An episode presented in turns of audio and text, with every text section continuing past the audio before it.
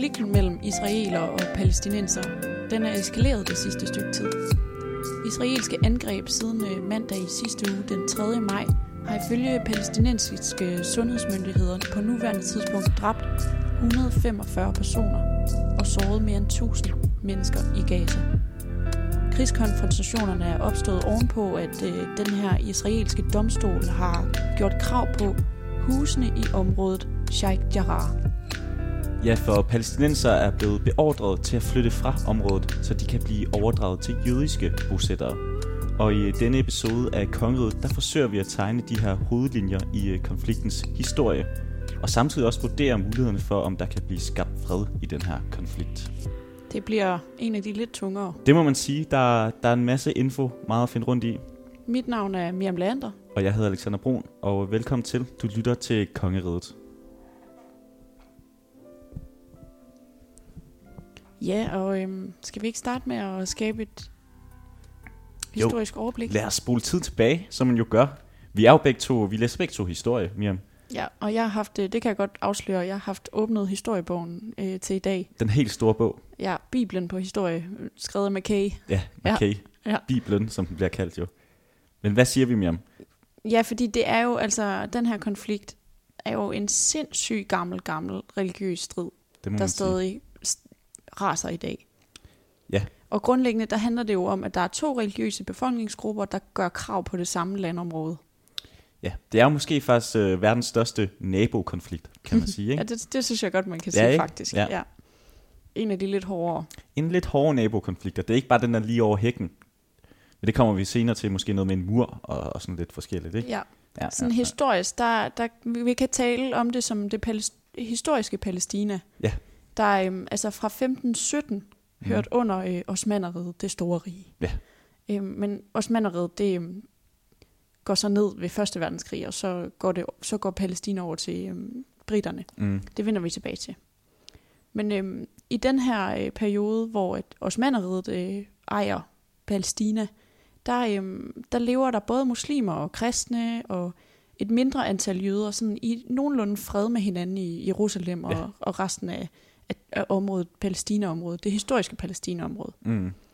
Og så i løbet af, løbet af 1800-tallet, der ser man så rundt i Europa den her stigende antisemitisme og meget nationalisme.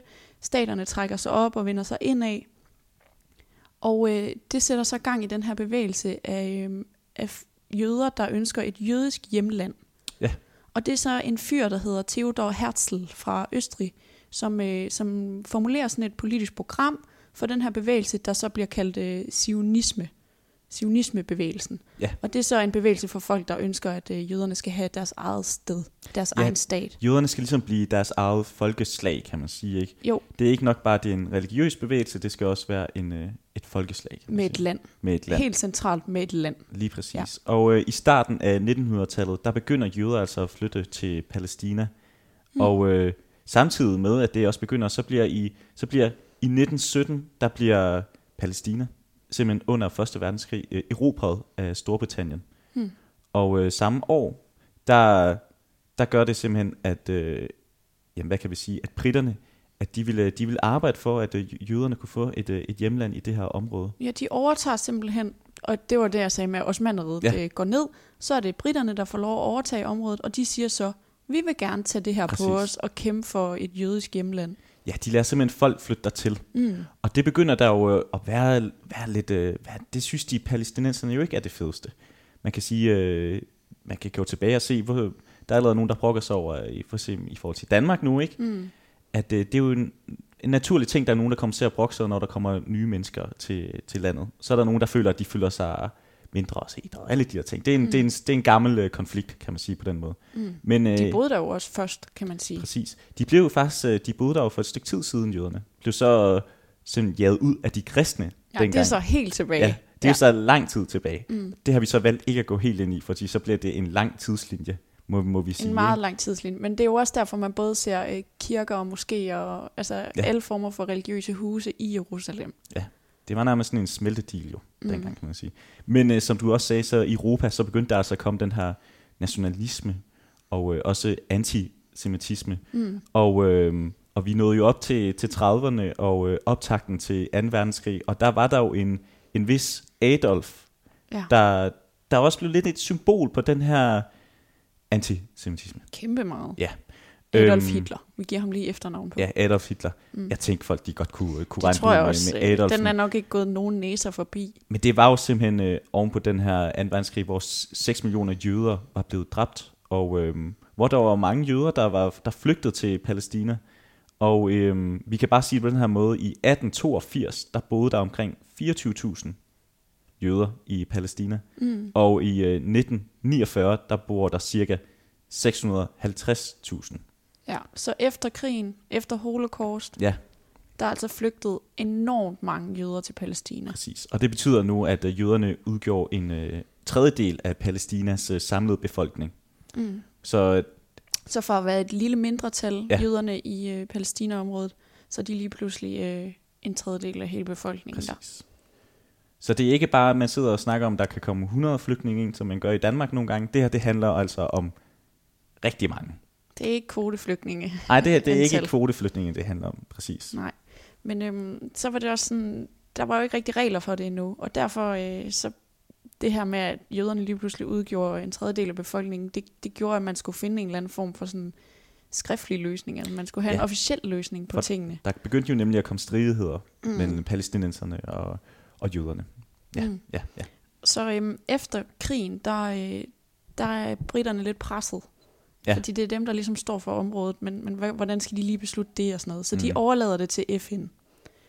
Og nu skal FN så beslutte, hvad skal der ske med, med området. Og i 47, der foreslår FN så, at Palæstina bliver delt i øh, en arabisk og en jødisk stat. Det er det, man kalder FN-delingsplanen, når man Ja. sådan slår det op. Præcis. Ja. Det var, det var delingsplanen, hvor at jøderne de skulle have 55 procent af jorden, mm. og øh, palæstinenserne de skulle have 44 procent. Ja. Hertil der skal man lige sige, at øhm, palæstinenserne de udgjorde 70 procent af befolkningen, men de får 44 procent af landet. Ja. Så der er også lidt lagt i kakkelovnen til, til mere konflikt der, ikke? Ja, også øh, måske lidt, hvilken side man allerede vælger lidt. Kan man sige det på den måde? Fra USA's side. Ja, præcis. god pointe. Ja. Og øhm, Israel bliver så øh, sin egen stat fra øh, 14. maj 48, hvor det øh, bliver proklameret, at nu opretter vi simpelthen staten Israel, og den øh, er gældende fra nu af. Ja, præcis. Det udlyser så krig. Ja. Uafhængighedskrigen kalder, kaldes det i dag. Ja. Øh, fra 48 til 49 øh, mellem Israel og så øh, de omlæggende øh, arabiske lande, der går ind og, og sådan støtter palæstinenserne. Ja, Ægypten. Jordan, Syrien, Libanon, Irak. Ja, præcis. Dengang hed det Transjordanien. Jordan. Men Ja. vi siger bare Jordan. Vi siger bare de nye navne, når Jordan, det er. måske mere, ja. Ja, Jordan. Jordan, ja. Ja, ja. Og øhm, i den her krig øh, fra 48 til 49, der øh, erobrer Israel cirka 50 procent øh, mere, end de havde i forvejen. Ja. Øh, mere end de havde fået tildelt ved, ved planen. Så de, øh, de overholder ikke FN's øh, opdeling. Nej, og det var jo også, vi kan vi også lige sige, at øh, dengang, at man øh, foreslog det her, der sagde Israel, det har vi det fint med. Øh, palæstinenserne, de sagde, nej tak. Nej, det anerkender vi ikke, sagde Ja, de. præcis. Præcis. Ja. Øhm, og krigen den medfører altså en hel masse ødelæggelser i øh, det palæstinens, de palæstinensiske samfund. Ja. Og den er svær at sige nogle gange, når det går hurtigt. Ja, men du skal jo bare Palæstina. Jeg kan heller ikke, men vi prøver. Og det er jo det. Ja, det er jo når det går vigtige. stærkt. Ja, ja, ja, ja. Men øhm, der ender med at være helt vildt mange palæstinensiske flygtninge på baggrund af den her krig. præcis. Og det er så en helt ny fase i konflikten, fordi de arabiske lande omkring, de modtager jo sindssygt mange flygtninge, og hvis vi lige skal perspektivere lidt til 15, så kan vi jo se, at det jo ikke... øhm, Det kan også godt øh, skabe en del kaos og kon- konflikt, at der lige pludselig øh, vælter ind med flygtninge. Ja, det kan man jo For se. eksempel på danske motorveje. Ja. Det er ikke altid, at, øh, at samfundet er helt klar på at modtage en masse nye mennesker. Nej, nej, præcis. Øhm, så det gør jo også, at der er større interesse også fra de arabiske nabolande til ligesom at tage part i konflikten. Præcis. Og den her konflikt ender så med at være det, vi kender som konflikten i Mellemøsten, eller Mellemøstkonflikten, fordi det så lige pludselig omfatter alle landene dernede. Præcis, for Mellemøsten kan jo også se, at vi kan heller ikke tage alle de flygtninge fra Palæstina. Derfor bliver man nødt til at sige til Israel, stop lige jeres øh, krig, så de også kan være der. Mm. Og, det, og nu, og vi, kører, vi hopper jo lidt i, uh, vi prøver ligesom at køre den her tidslinje, som det jo... Ja, vi går kronologisk frem. Ja, det prøver vi at gøre, mm. Fordi der sker ufattelig meget. Og et nyt nøgletal, øh, årstal, var også øh, 1967, øh, som var altså det tidspunkt, der, ja, der opstod den næste krig, kan man sige. Fordi øh, krigen var hovedsageligt mellem Israel på den ene side, og så Ægypten, Jordan, Syrien på den anden side, ikke? Mm. Men øhm, samtidig så var der også en ny krig, og det var den her begyndelse på Israels besættelse af Gazastriben og, øh, og Vestbredden, som det hedder. Man gjorde det simpelthen meget lille, og øh, det førte til, at Israel tog kontrollen over Gazastriben og Sinai-ørkenen fra Ægypten Mm. og Vestbredden fra øst, eller med Øst-Jerusalem fra Jordan og dele af Golan-højderne, tror jeg vi skal sige, fra Mm. Og øh, det betyder simpelthen også, at der er over 300.000 palæstinensere, der mister deres hjem som, øh, som følge af den her israelske udvidelse af deres øh, landområder. Så nu bliver der ført mere krig, og Israel ekspanderer ligesom deres område Ja. og øh, besætter, bosætter sig endnu, endnu vredere. Ja, for det må man sige, fordi efter den her 1967-krigen, der kontrollerede Israel dermed mere end hele det historiske Palæstina øh, med, det, øh, med det resultat. Og, øh, og det er omkring en million palæstinenser, som nu var, som nu var bosatte, som også, altså de var bosatte i områder, der var under israelsk, øh, israelsk øh, mm. øh, styre, kan man sige.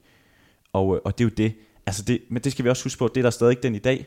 Der er stadig palæstinenser, der bor i, øh, i is- israelske øh, områder. Ja. som er styret af israelske områder. Præcis. Og det er jo også noget, vi kan komme til senere, men lige nu så ser man jo også for eksempel flere, øh, flere konflikter mellem de palæstinensiske befolkning, der går imod de her israelske politi øh, og så videre, ikke? Altså man kan sammenligne det med at bo i Danmark under 2. verdenskrig. Ja. Hvor Tyskland har besat Danmark. Så det er dem, der styrer showet, i hvert fald efter 43. Ja. Dem, der styrer showet, og man bor her bare, og man, man kan ikke... øh, Men nok ikke man så har meget ikke sige. indflydelse. Nej. Nej. Præcis. Det er på den måde, at, øh, at palæstinenserne så bor i de områder, Israel lige pludselig Ja. er herover. Og det var altså efter en ny krig, og det var i 1967, den her krig, den, den var. Og der Og- når ikke at komme sådan rigtig ro på. Nej. I, fordi allerede i 1973, så kommer der den her krig, vi kender som Yom Kippur-krigen. Ja. Og øh, efter den krig, der er alle parter meget svækket, fordi der er, øh, det er en voldsom krig, og der er rigtig mange skader og ødelæggelser på Mm. alle sider. Også Israel er meget svækket, så der er måske lidt interesse for at, at få lidt ro på efter den, oven på den krig.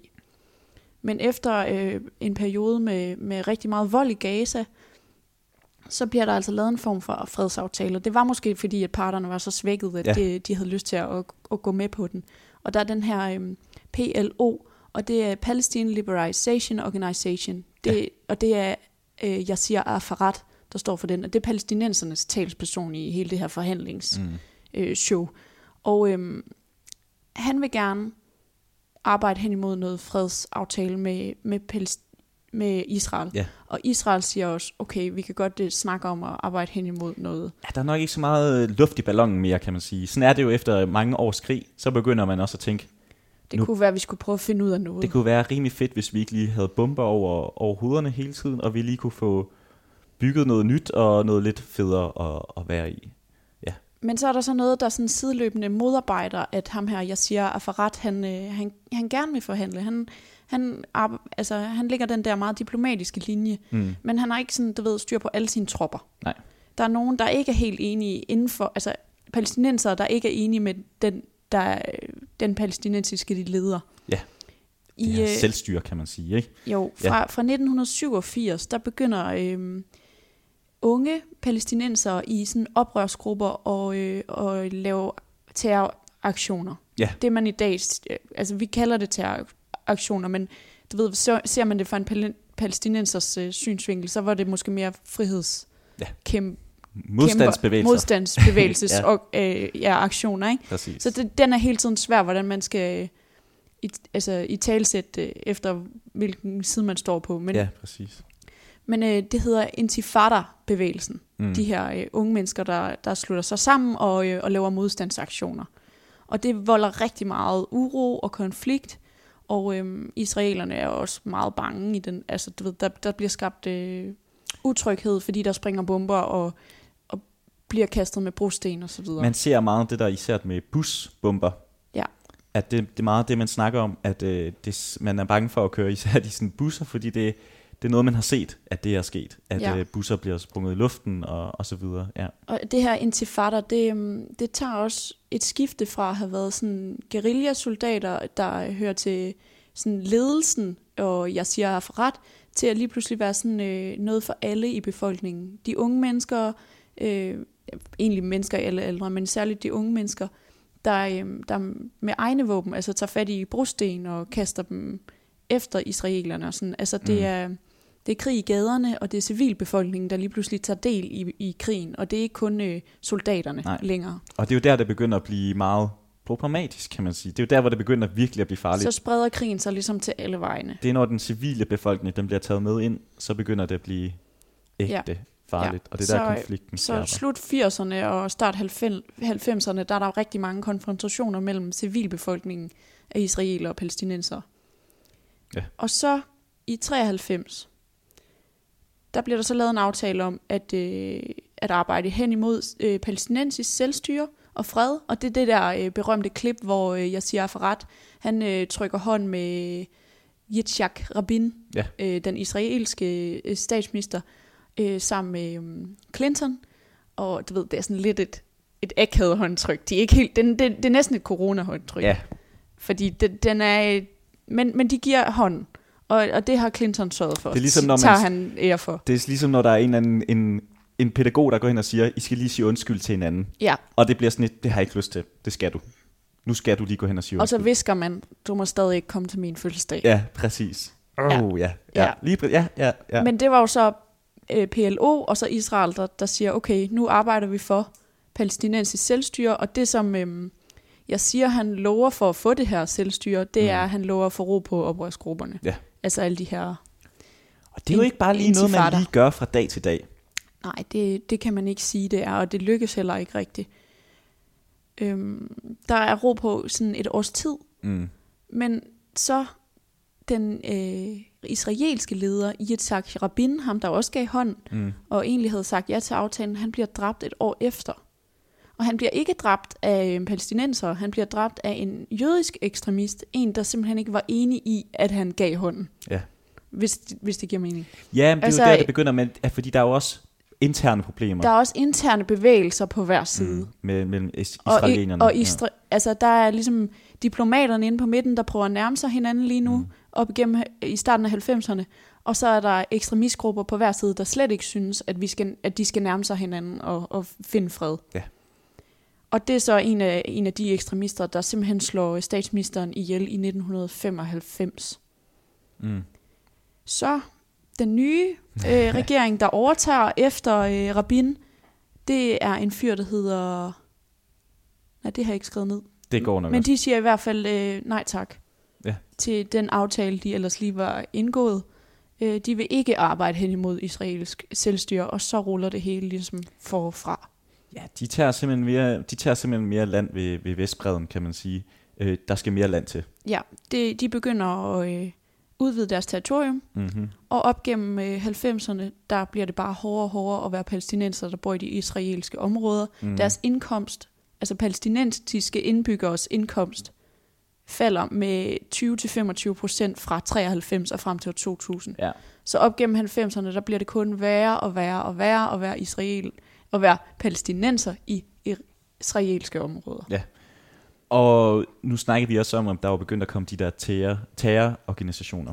Og, øh, og det vil man jo gerne gøre noget ved, ved. Og hvordan kunne man gøre det?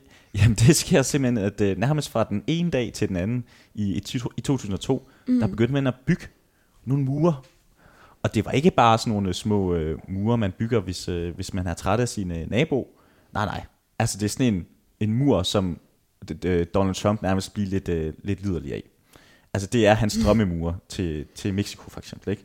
Øh, men det er simpelthen, at de her omfattende bølger af terror, terrororganisationer mod øh, israelske civile, der gør, at, øh, at man bygger den her mur fra, fra Israels side. Mm. Og når jeg siger, at man bygger en mur, altså man skal huske på, at den er altså tegnet mellem huse. Den er bare sat lige der, hvor de har lyst til. Og øh, Ja, lidt ligesom muren gennem Berlin. lige præcis, altså den mm. snor sig gennem landskabet. det, man skal prøve, hvis man ikke har set den mur nu, skal man prøve at slå et billede op for at se den, fordi den snor sig gennem landskabet. Og, øh, og der har også været flere derude at sige, altså FN's generalforsamling, de har været især ude og kritisere det her byggeri, for at være i strid med den internationale ret, og for at indlemme at det her territorium fra det palæstinensiske selvstyre. Det har simpelthen ikke været en del af aftalen, kan man sige. Nej, men man byggede den. Altså grunden til, at man overhovedet siger, at nu bygger vi en mur, mm. det er fordi, at det var så hårdt op gennem 90'erne. Præcis. Der var så mange konfrontationer, og Mm. altså, det var, der var så meget vold i den periode, man kan det, det perioden med det andet intifada. Ja. Altså sådan andet oprørsbølge, mm. eller hvad man kan sige. Så, så det var sådan et, et eller andet desperat forsøg på at holde parterne adskilt. Og man må sige, jo, den har hjulpet. Der har været mindre terrorangreb. Det har der, det kan man se statistik på. Men den er samtidig også i strid med de her, som FN de siger, de kritiserer det simpelthen, fordi det er mod de her internationale ret, og man, det er ejendomsretten, det der med, man kan, kan man ikke bare gøre. Altså det er Mm. ulovligt, det de har gjort, kan man sige. Ikke? Mm. Ja. Okay, så ham her, jeg siger Afarat. Mm-hmm. Han dør i 2004. Øhm, og hans overtager, han hedder Mahmoud Abbas. Og han er lidt en anden fyr end, end Afarat.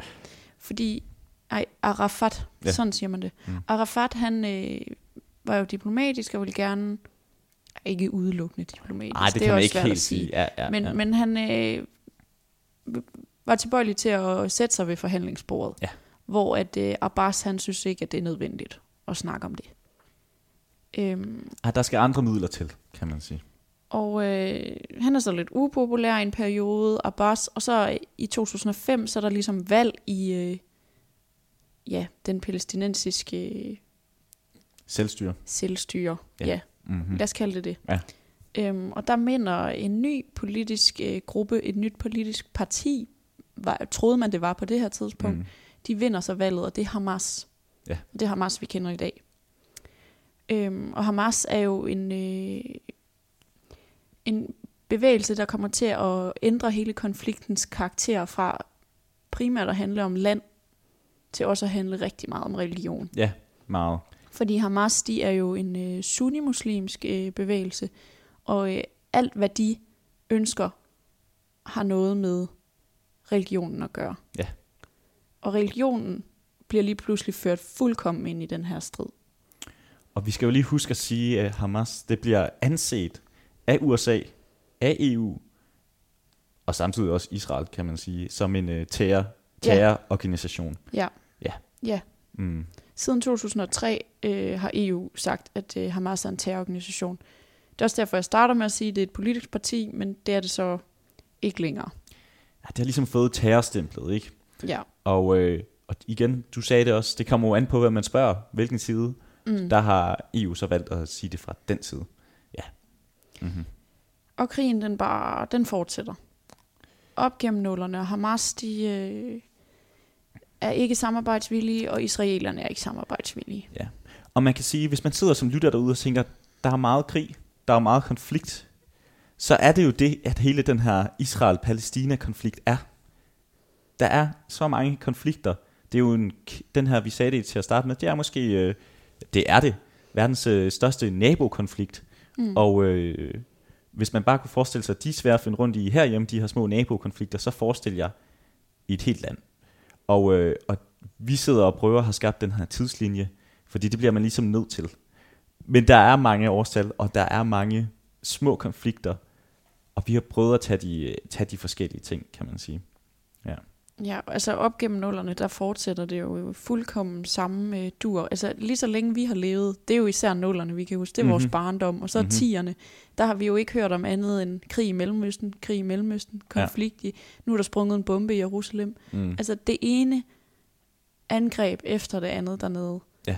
Øhm, og det er også det, vores tidslinje fra nu af bærer præg af. Og så i kombination med Obama på et tidspunkt i 2010 forsøger at samle parterne og, og sætte gang i nogle fredsforhandlinger, men det, det sker bare ikke. Nej. Øhm, der er stadig uenighed. Øh, og samtidig med, at USA med den ene hånd forsøger at forhandle fredsaftaler, mm. så for eksempel i år 2006, der sender USA en øhm, våbenpakke Ja, det må man kalde det. til det er Israel. en våbenpakke. Ja. Øh, 254 milliarder kroner til at styrke øh, teknologien i det israelske militær. Ja, simpelthen over 10 år. Øh, der skal simpelthen bare udvikling på det israelske Så det er der militær. bare gode penge i for USA, og der kan man bare øh, sætte spørgsmålstegn ved, øh, hvor meget man så lægger i de fredsforhandlinger, Ja. man, man forsøger at invitere til. Men det synes jeg, vi skal holde lidt ved med. Og lige tage USA's rolle, for den synes jeg, vi skal tage med over i det andet afsnit, vi skal snakke om. Fordi det er jo, vi skal komme til der, hvor vi er i dag.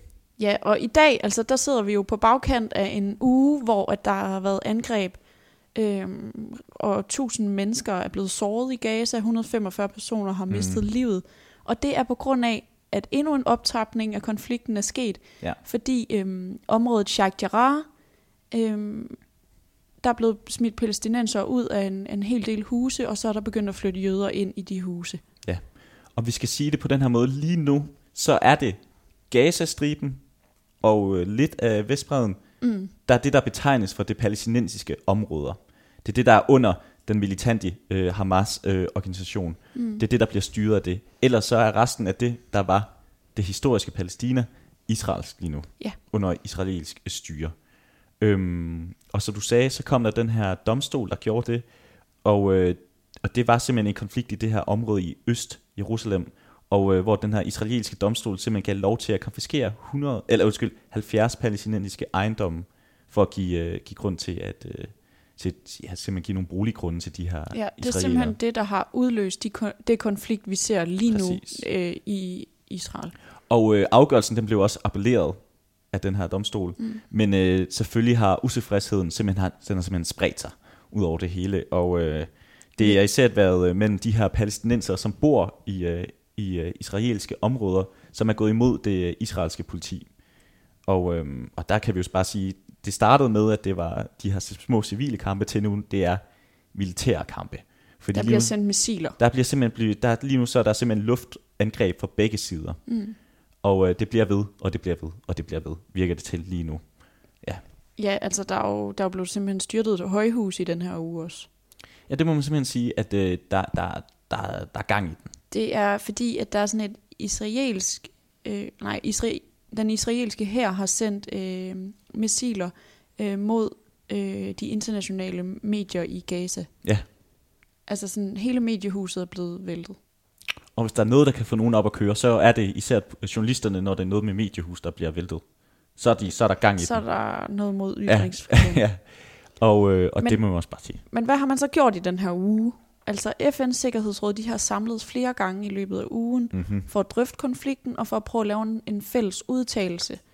Øh, problemet er bare, at USA de vil ikke skrive under. Hver gang de har fundet en udtalelse, så spørger de USA, er I med på den her? Skal vi sende det her ud?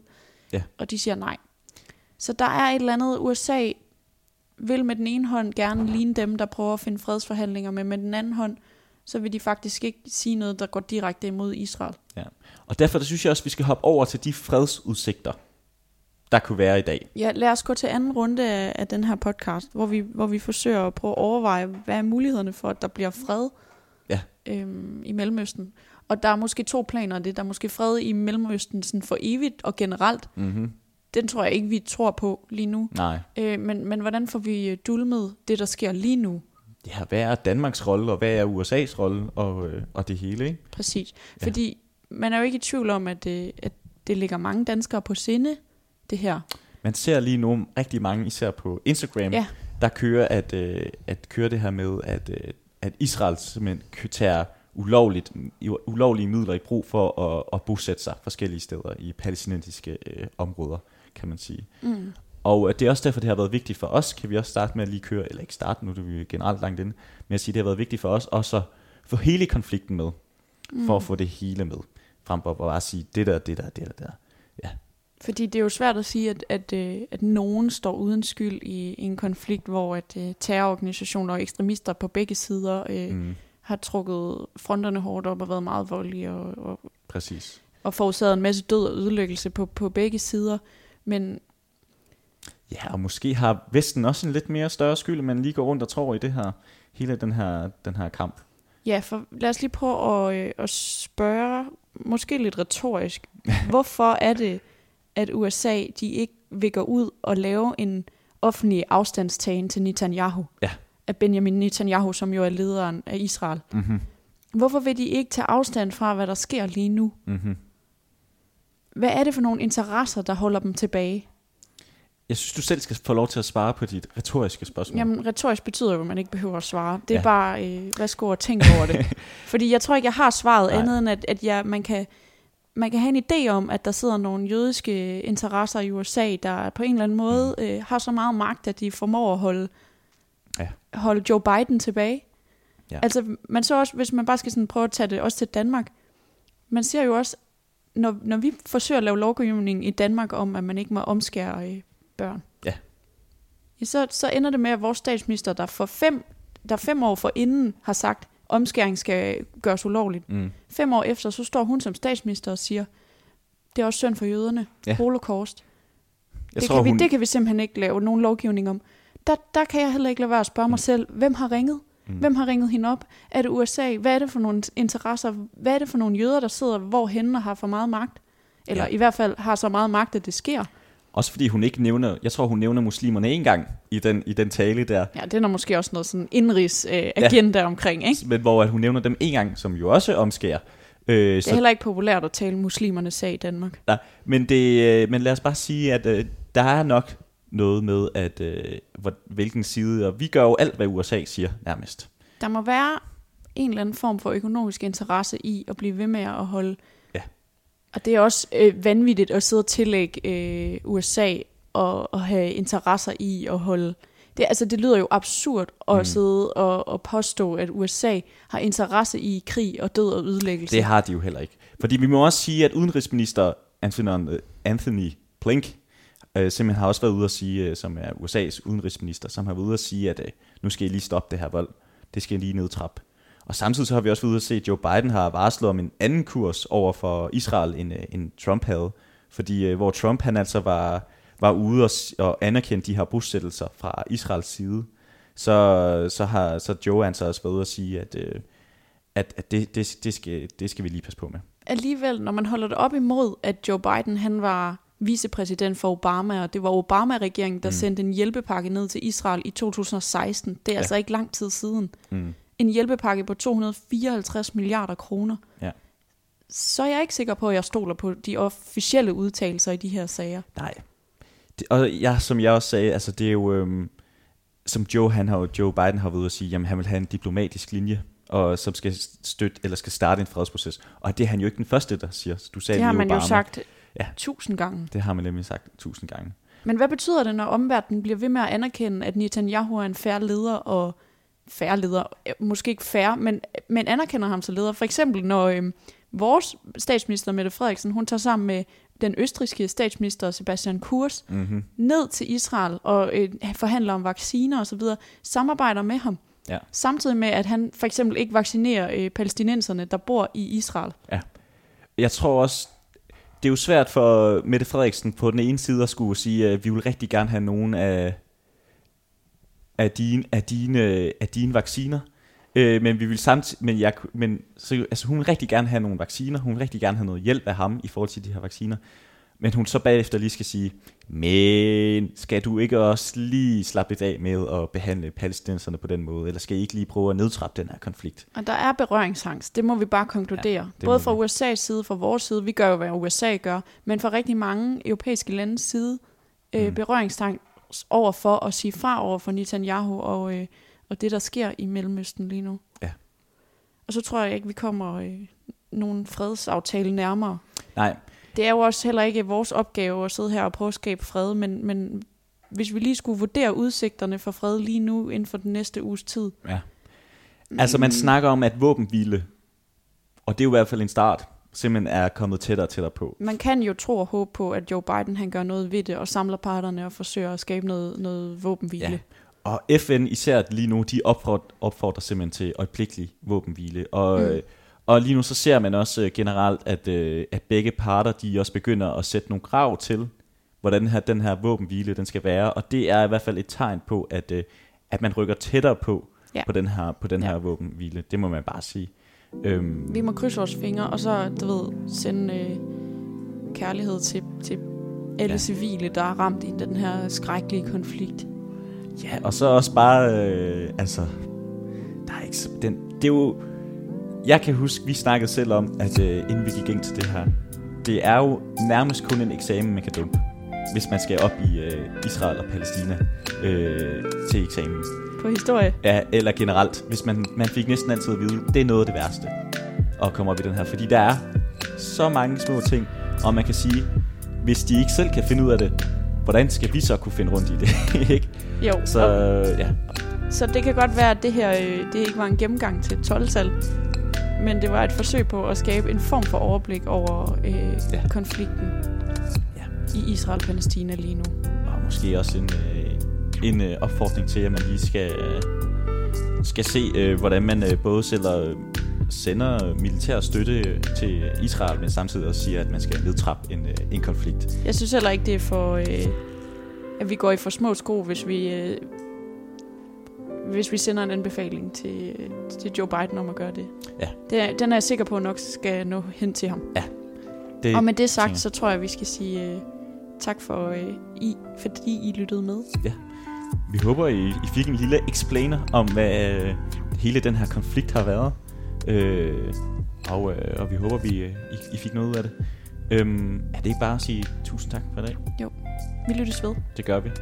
Øh, mit navn er Alexander Bro, Jeg hedder Miriam Lander. og øh, vi ses igen i næste uge.